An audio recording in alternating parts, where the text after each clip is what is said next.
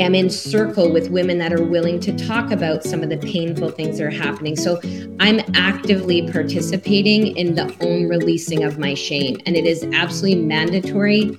You cannot deliver shame-free or less shame-free sexual health education to your kids if you are like carrying so much energy around things that have happened to you in the past. Welcome, and thank you for joining us for another episode of the How for Her Human Expansion Realized podcast. These podcasts are the creative artistry inspired by our weekly Gather for Her conversations that take place in real time. They are the culmination of co-created and harvested wisdom that is palpable during these gatherings around our virtual fire. Our hope is that in a practice of deep listening with us here, you will feel our hands at your back in the journey of realizing your own personal expansion, leaving each listening experience with a spark that ignites your how. This week, our hosts sit down with Kerri Isham, who is a knowledgeable, experienced, and passionate educator, coach, and facilitator, dedicated to excellence and committed to the empowerment of people of all ages. Her primary goal is to make exploring sexual health fun and meaningful, and to alleviate the shame and embarrassment sometimes associated with this topic.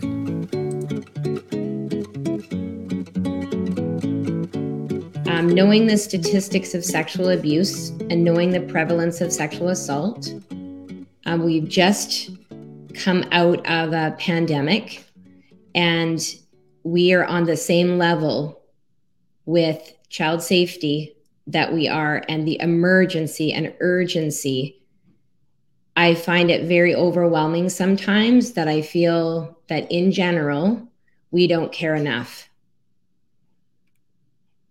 And that's hard. Can you say more about that, Kerri? Because I can imagine, I'm already sensing people are caring. Of course we care. Mm-hmm.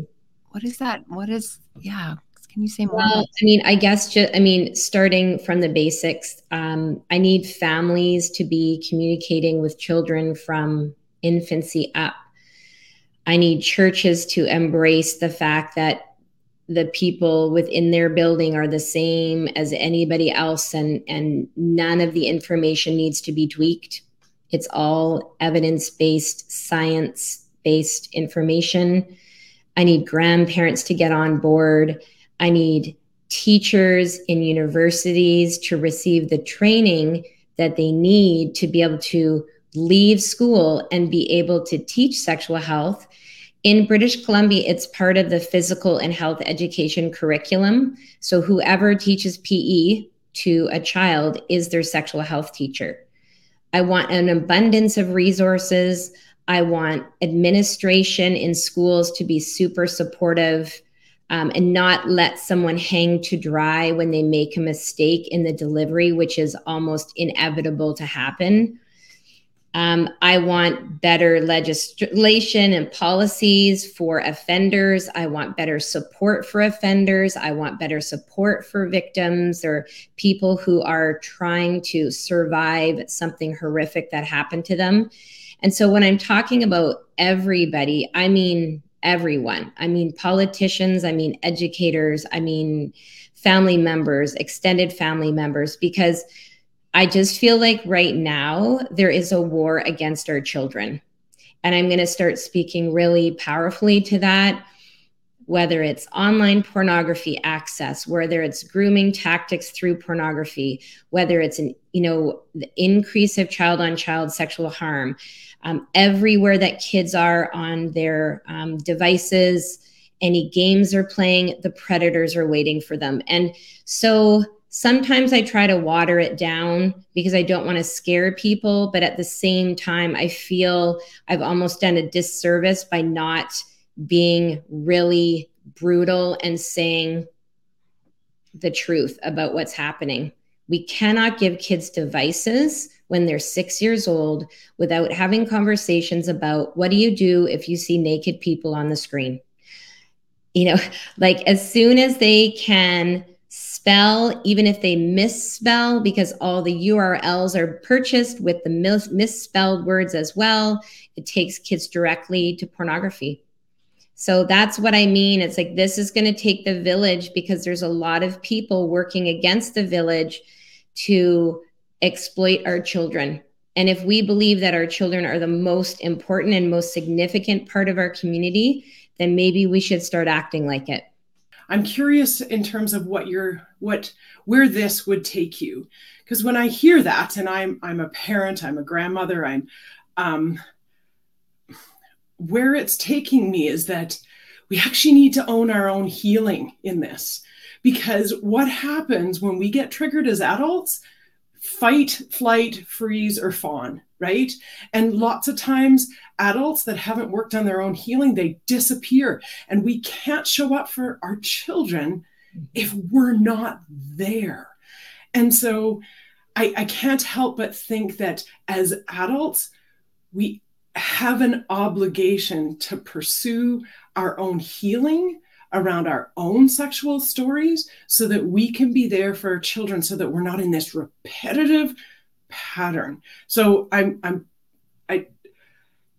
think this, what you're talking about is so important, and it's so important, I think, for us to hold up a mirror. And I'm curious, where does that take you? What's coming up for you in that? I know what's coming up for me. Well, I 100% agree. Because I've been doing this for so long, there's really three reasons why parents would either pretend their child was sick on the sexual health days or just pull them all together. And I want to be really clear, because it's mandated by the BC Ministry of Education, sexual health education is not optional. And if somebody wants to teach it at home, that is completely acceptable, but there's no opt-out policy. So if you don't want to do it at school, that's fine, but then you have to show evidence that you've done it at home. And many administrators will not request that from families, even though it's in the document. So people pull their children when they have been sexually abused around the same age as their child, and it's super triggering for them. They think the child's going to come home with questions that they don't want to answer. Sometimes there's a family secret. The children are pulled. But like, I asked my schools, can you please keep a record of when children are not taking sex ed? Because you could have a child that misses kindergarten to grade 7 and then heads into high school, throwing them to the wolves. Because a child with no information, everybody can who's inappropriate can kind of sniff out someone who is so naive that they can take advantage of them. And so I don't even know a single adult in my life who is shame-free from sexuality. I mean, sexual abuse or sexual assault or their own personal sexual trauma. My job is to help people reduce their shame, and in doing so, I reduce mine, because I have sexual shame as well, and I've been doing this for a long time. But the difference between maybe me and some other people is I do work on my stuff. I go to women's retreats. I do the reading. I am in circle with women that are willing to talk about some of the painful things that are happening. So I'm actively participating in the own releasing of my shame. And it is absolutely mandatory. You cannot deliver shame-free or less shame-free sexual health education to your kids if you are like carrying so much energy around things that have happened to you in the past. It's 100% accurate, Christina. I want to jump in for a second. What came to my mind,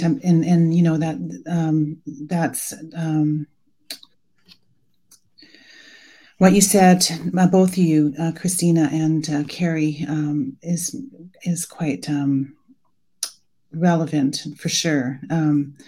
But I'm going in a bit of a different direction, and I'm thinking of just the kids that. Look at the age that kids are having sex these days. So, and they don't even know. I mean, where are they getting their education from, right? So my son was a late bloomer, but he told me that, and this was a few years ago, that kids were having sex at 13.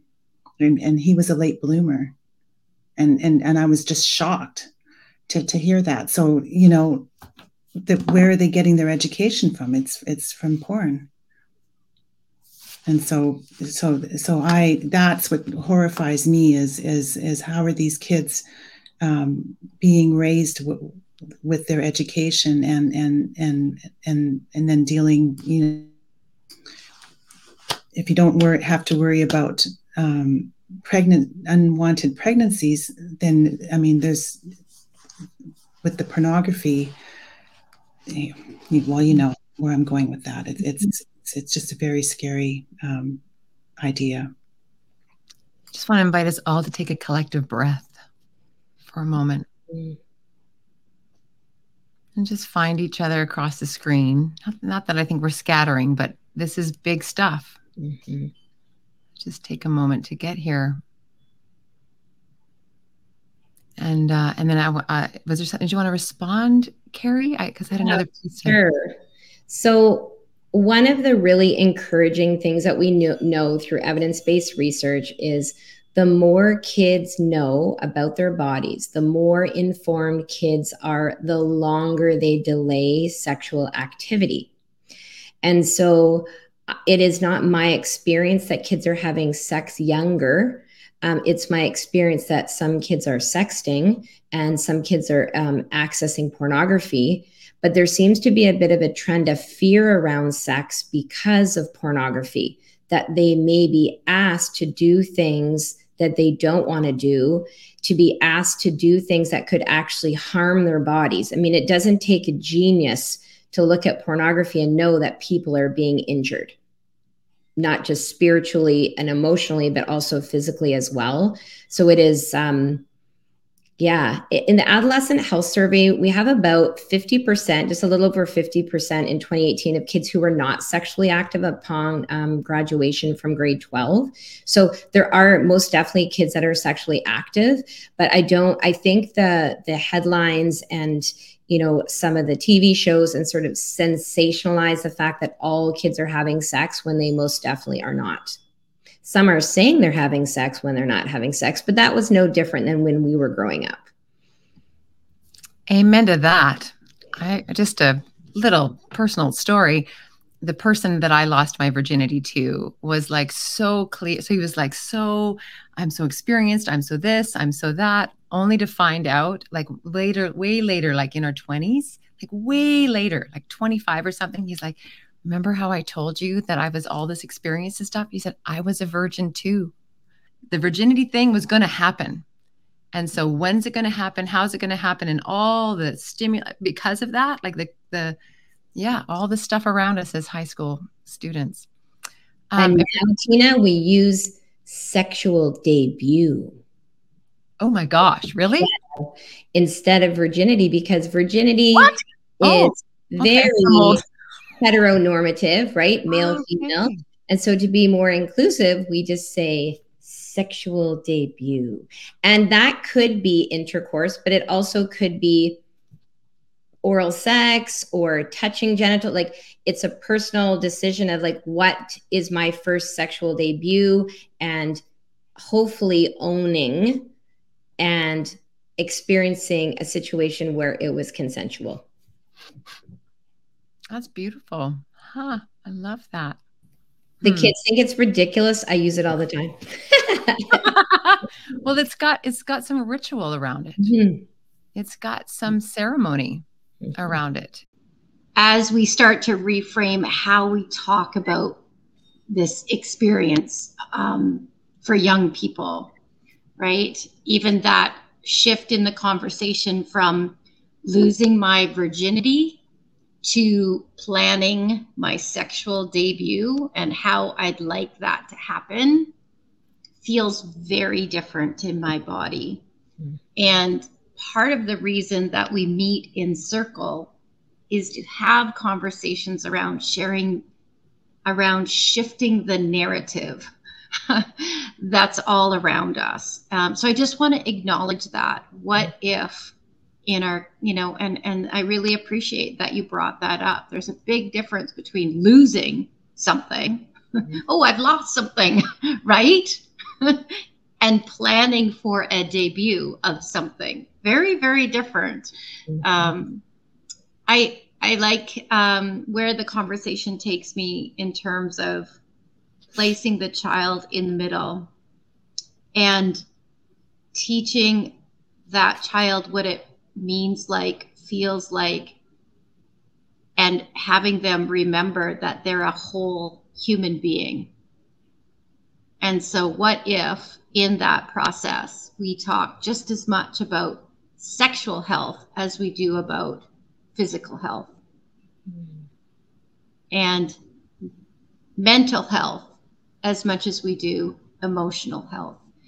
And there are, you know, medicine wheel aspects, there are seasonal learning opportunities, there are following the cycles of the moon that definitely feed into this, that just feel, you know, again, many of these I'm learning and appreciating more in my 50s.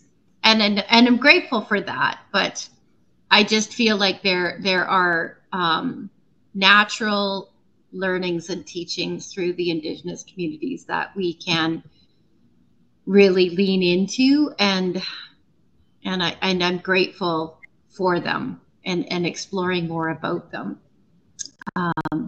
Not sure where that takes you, Sharon, but that's kind of what's present for me. I would love to hear Kerri respond to that first, and then, yeah. Well, I don't know if you can see behind me here, but I do have the Indigenous Ways of Knowing in my office. And I reread them again last night. And so I guess I'll just share, I felt three of them really resonated for this conversation. So learning ultimately supports the well-being of the self, the family, the community, the land, the spirits, and the ancestors. And learning involves recognizing the consequences of one's actions, and learning requires exploration of one's identity. And I think, Charlene, that's what you were speaking to, I think, about, you know, the well-being of the self. We have to start with ourselves, and then the family, and then the community. And if everybody gets sexual health education from a young age through the lifespan, because I just turned 51. My body's very different. I'm 6 months into no period. Like, things are changing, and I sought out the information for myself and then share it widely with for the perimenopausal journey, because people just don't have the information. And so that speaks to me.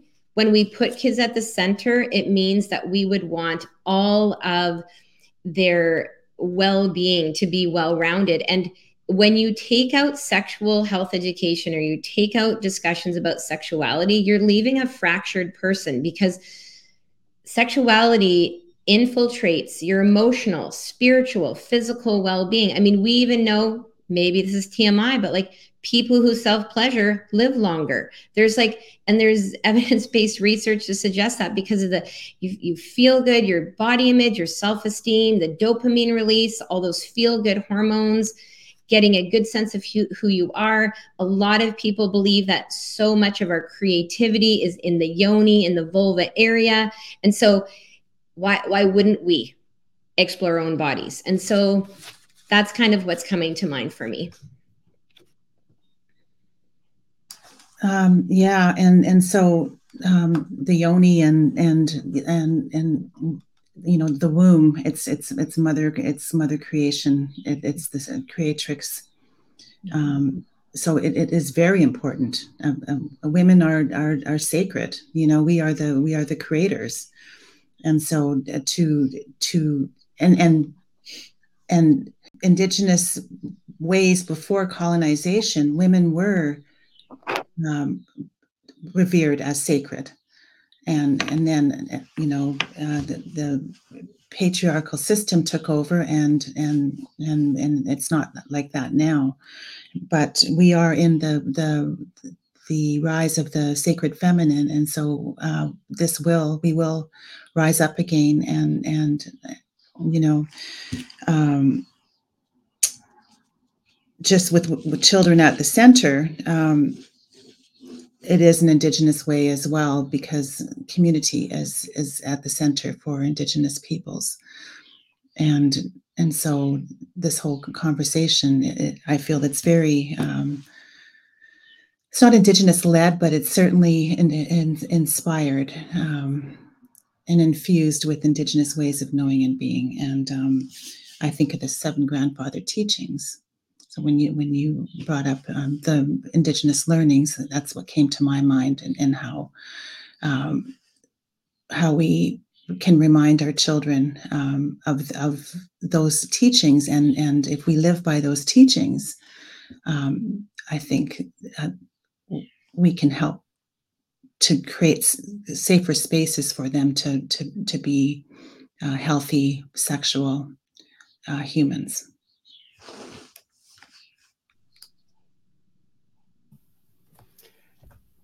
I just want to jump in here and talk and go back to the conversation around shame and healing, but also around one of the things that you said around, like, let's demystify and destigmatize sex and for our children, for ourselves, for our society. And I loved what you said about, well, the more we talk about it, right, the safer it becomes, and it becomes easier to understand yourself and to understand what you prefer in the world, right, and how you prefer to, what's the experience that you want to have, and then as we articulate that collectively,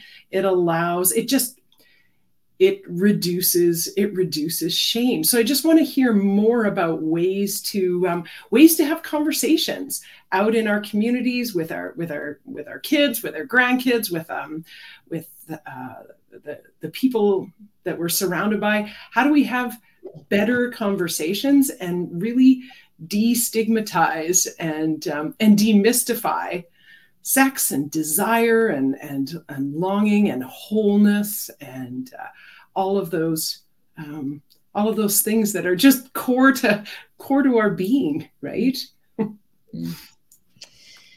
Well, for the people who are listening with little people, that is the easiest place to start, because they have no idea what you're talking about. It's no different than you asking them if they want a peanut butter sandwich, if you can wipe their vulva to help them, with their diapering. So early, often conversations are ideal.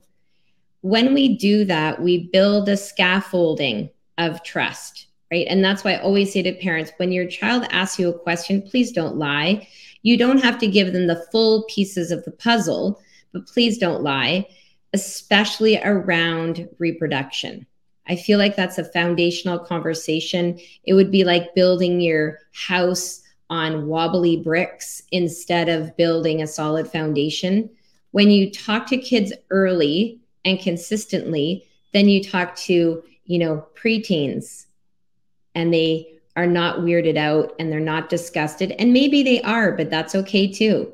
And then you've got a teenager that comes to you and says, I need birth control because I think I'm going to be sexually active with my partner, or I was assaulted and I need your help, or I had unprotected sex and I need plan B. And then you have adults, simple things that are willing to be able to go to the doctor when there's something that's not okay with their genital area or their breast or their anus. And then we have people who are willing to even seek out women's or men's circles or, retreats, or to share incredible books they found or whatever. There's a ton of information out there, and there's a ton of people doing incredible work. But the way they advertise their business is not the same way that we would advertise ours. They're not going to slap something on the side of the decal of their car because there's too much scrutiny. Body sexological work is a very growing field, and it is one of the many pathways to release shame. And it's very effective for some people who have experienced sexual violence or child sexual abuse, because often When that happens, a person is not able to access the true pleasure in their body, to be able to connect succinctly with the partner. And they're always feeling a little off, or I don't really like this, or sex becomes a duty or a chore that they just do. Not that they actually participate, but they just do. They go through the motions as a good partner does this, but they're not really there in the moment. So that's what I would say. You know, let's talk about this in the car. This is a great place to talk about this with teenagers, because you're looking one way, they're in the back seat. We can talk about it before bed, when people are winding down, when they're really, usually that's when the tough things come out, right before when a parent thinks they're getting some free time. Oh no, because the child, that's when the things come up. And then let's talk about it on walks and at the dinner table, and make it everyday conversation, because I have seen this in effect. So I taught kids in a school in Cowichan, and I taught them from kindergarten to grade 7 every single year for 8 years. Are those kids ready for high school? You bet. Are those kids, could I have different conversations with them than if I just went into a school and did, you know, 2 classes each and then never returned? So the parents had a parent workshop every single year, and we filled the room. You see where I'm going with this? This is like, when everybody buys in, the community is safer. They don't deal with some of the things I'm seeing in school right now. You know, there are sexual assaults happening in our schools right now. We have kids who are teenagers who are walking out and marching, demanding that adults listen, that it's not okay for them to be in the same classroom as their offender, that they shouldn't have to walk down the hall and pass somebody who sexually assaulted them the weekend before, right? So I'm not sure if you're aware of this, but this is another way to start conversations. Is recently at the annual general meeting with the BCCPAC, which is all of the PAC groups in the entire province get together. 4 resolutions were brought forward all around accountability for consent, education, for recording people coming forward to counselors and things like that, and then having policy and procedure. It passed 94 to 97% at the AGM. This is where we're going. So when youth are telling us that they are suffering and we are not listening, that's shameful. In our conversations with change makers, we talk about the things that, like, let's be honest about what change is. Change is coming from a place of known to and facing the unknown. Change is risky. Change is courageous. Change is scary. Change is all of that. And I want to circle back to you, to our to help support our listeners who are change makers, who can feel that urge in the morning to get up and contribute, but might be fearful or think they're not enough. Or like, what can you share with us about what it's like to walk as a change maker? And maybe what you need to stay on that path. Mm-hmm. Well, that's a great question for this week, I'll tell you. So I have been participating in what I would consider to be a social media shitstorm since last Thursday. I had to kind of regroup over the weekend, and was in quite a bit of distress. And then I found my voice on Monday night.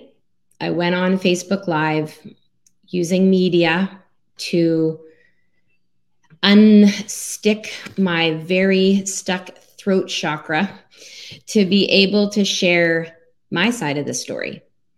And then it was 18 minutes long, and I said to people, I need your help. You cannot not face this any longer. And then I got an absolute outpouring of support, emails, texts, Many people shared my post. I felt super well supported. And in those moments, I'm able to pull up my bootstraps again and go another round. And so when you know what your life calling is, it's not really an option not to. And when I feel a huge responsibility, you know, for educating people to keep kids safer, I'm not going to roll over and play dead, but I definitely need to always have my army behind me, cheering me on, because some people are terrified with what I do. Some people are angry that I was called a pedophile. I was called a groomer by the right alt people who got a hold of one page out of 94 in my Body Smart Right From the Start workbook that a teacher had used, and they absolutely butchered it and made it something sexual that it wasn't. And the headlines were sensationalist. Like it was a train wreck circus show. And so that's why I really appreciate about the focus of Regen Media is like to tell the truth, to tell more than one side of the story. And people are allowed to share their story, but please have some factual basis to that before you spew things that then get shared on a global level. This is what happened. And so, you know, one foot in front of the other, gather your people. I am actually going to print off every nice thing that people said to me. I'll do that this weekend. I'm going to make a book. And then when I have difficult moments, I'm going to go back to the book and read a page, be like, oh yeah, remember you do have a tribe. You do have an army of people. It's just, they're not usually loud. The naysayers are louder. So then it seems like there's more of them. And then you think, oh my gosh, I really can't do this. Because there's not very many topics that are more taboo than what I do. And most definitely when I'm done doing what I'm doing and I'm moving into retirement, I will feel a huge sense of relief. I'm not going to lie. But for now, I'm back at it. I feel revved up. I'm going to see 250 grade 11, 12s today live. There you go. That's what's happening today. I just want to pause for a moment. And for everybody listening, as a change maker, part of your, if you're going to be involved in change making, you are going to be living on your growing edge, and you are going to piss some people off, and you are required to be brave and bold. And Kerri, I love your suggestion of like, gather your tribe, print off all those lovely messages when you get them, and then let them hold you and have your back when you need it. Because often what happens, our brain is wired to only look for what's wrong, and we will feel it deeply, right? It's painful, even though we know what we're doing and saying is the right thing. It still is incredibly painful. So every change maker that's listening,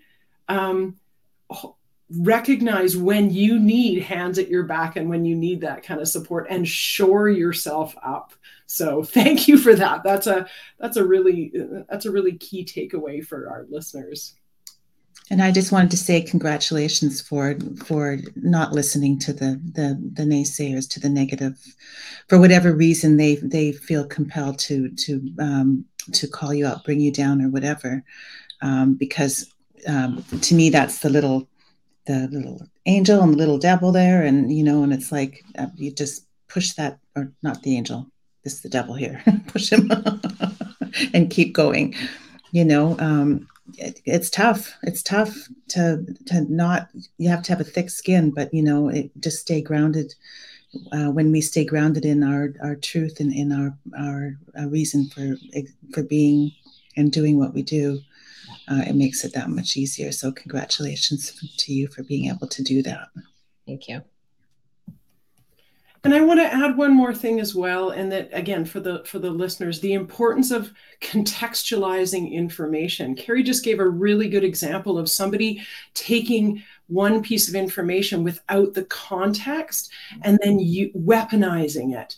And good media provides that contextual intelligence. And we as consumers of media have that obligation to do that work and to really contextualize the information and not just react, right, to what we see. So again, I think that you raising those issues is really, really key. So thank you for that. And I think it's what you just said, Christina, goes back to Kerri, to your point around contextualizing for the 6-year-old who's picking up their cell phone and finding naked people on their screen. That without context, there will be a reaction. There will always be a reaction anyway to all the things. We are a walking nervous system, and context can be the hands at your back. And I'm just going to pass to you, Kerri, and what's coming up for you.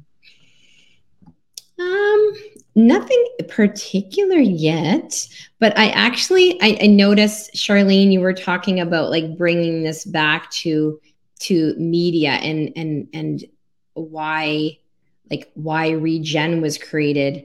I don't know if this is an appropriate time to talk about that or not, but it just seems that the media that we have right now is very sensationalist, often doesn't say the true story from the people that are actually in lived experience.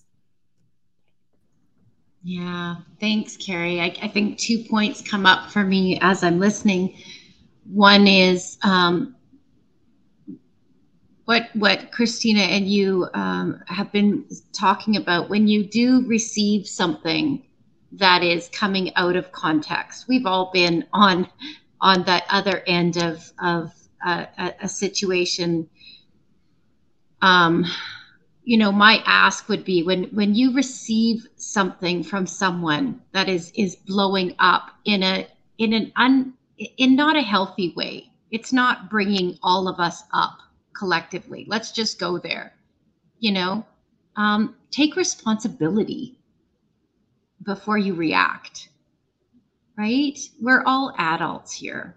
Like, I'm talking about adults receiving something that catches you, because that it's in front of us all the time. It's circulating, and it's either gonna. That's the whole point of media. We have a choice. It's either gonna bring us up or it's gonna bring us down. But as adults, we have to take responsibility before we react. And in the context of Regen and the work that we're doing here in the house, it is, I feel that we're at a tipping point. And I have been that young person asking the question, where the hell are all the adults? Where are all the adults? And as an adult, I'm taking responsibility because I see an opening for a better use of a very powerful tool. So every time I see or hear or feel a story that's done an amazing job of telling a story that feels good for a family or appropriately done and not overdone and sensationalized, I think, there's an opportunity here because there could be a lot of improvements it made on. And so I'm not going to take the negative of where it's gotten to, because I'm not sure it could get a lot lower. And there's a lot of adults out there in media, production, streaming executives, decision makers that are choosing to produce a quality of media that isn't reflective of how amazing we are as a species. And I'm out to change that. And conversations like this are very important as a foundation. It was a change maker to change maker moment we just witnessed there, from one change maker to another. Fantastic. We're just moving into our last 10 minutes of our conversation. So I want to invite us to take another breath. Just see if another gate opens up. Go another level deeper or more expansive or risky for us. I want to go to one of the questions that we have here for you, Kerri. And you joined us in conversation on May 9th. So that was the launch of Regen. You started to reference some of the ways which you come, well, you're welcome in Indigenous ways of knowing and being into your practice and how you work in Indigenous communities. And I think we've already heard a bit about the Indigenous ways of knowing and being, but I'm specifically interested in moving into communities where there's a lot of trauma. Absolutely. I did not know that I was going to do this work. It sort of just came my way. And the more that I do of it, the more I feel that this is my contribution to reconciliation through education. I guess simple things that I do is I contact people to find out what type of cultural support they're offering, who's going to be opening, what are some of their traditions and cultural aspects that they would like to weave into, whether it's opening, whether it's a prayer for lunchtime, whether it's elders sharing, however that works out. And all communities I work in are a very different path. Some are very far along. They're very clear on their protocols and how things are set up when they have a guest. But I wanted to share something, and I'm very sad right now because it's not something that's currently happening because the person that I was actually doing this with changed positions. But there was a woman named Natasha working with Kwame Lelem and Elder Florence from Penelicate. And together we wove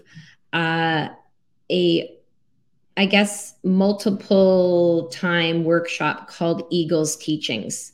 The three classes that we did, and this will give you some sort of idea. So it was called Sacred Self, Private Body Parts. Second one was Safety in a Big World, Safe Unsafe Secret Touch. The Eagle's Song, Consent, and My Body Belongs to Me. And the focus of this group were kids who were in care. And so my intention, now I'm getting a welling of push forward, is to contact this person to find out how we did it twice.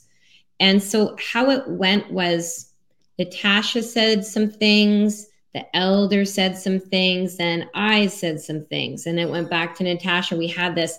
It wasn't perfect, people, let me tell you, because it was our first time. The second time was smoother, but it was to have an elder's teachings about how they were raised, and she actually got her sexuality training from her father in her family. And so having kids to be able to see that compared to like what kids are accessing today, that was really meaningful for me. I'm not doing anything fancy. I most definitely have to slow things down when I'm working in Indigenous communities because my belief in the oral storytelling is nothing has to be rushed, but I always feel like I'm on the clock, right? I have an hour here. So whenever I do a small thing that I do in Indigenous communities, if I think a workshop is 3 hours, then it's 5, because people want to open, people want to share. We don't want to hurry people along in their sharing. And so then somewhere around 4 or 5 hours, we close it off. Those are some of the things I'm really still learning. Learning the greeting in the language, basic things, knowing my land acknowledgement, just basic things like that. So I definitely am not an expert in this area by any stretch of the imagination, but I want to be respectful, and I want people to know that I'm committed to building the relationships, which are so powerful and impactful. I never go anywhere one time and never go back again. That's not at all what I want or desire. I don't do something for the money because it feels dirty. I don't know if you understand what I mean by that, but I don't take money. unless I'm making an impact. And that cannot be one time. Yeah. Kerri, that workshop, they sound, that it sounds amazing. I'm just wondering, I can see how that workshop could trigger some children who have experienced sexual abuse. How do you, have you put some kind of accommodations in place for that? Well, that was one of the reasons that the elder was there, to be able to soothe the children. But Natasha actually made this incredible kit for all the kids that had an eagle feather in it. And it had one of those warm bean bags so they could heat it up in the microwave and then sit with that. So she had the picture, she had the feather, she had it all. She had a stress ball in there. So I didn't bring any of that. That was all of her idea. She got all the kids, regardless of where they lived, because KL is 9 nations. It's very broad. She made sure that those kids had the kits before we started. So there was a lot of like front loading to make that happen. My body had a response to that, Kerri.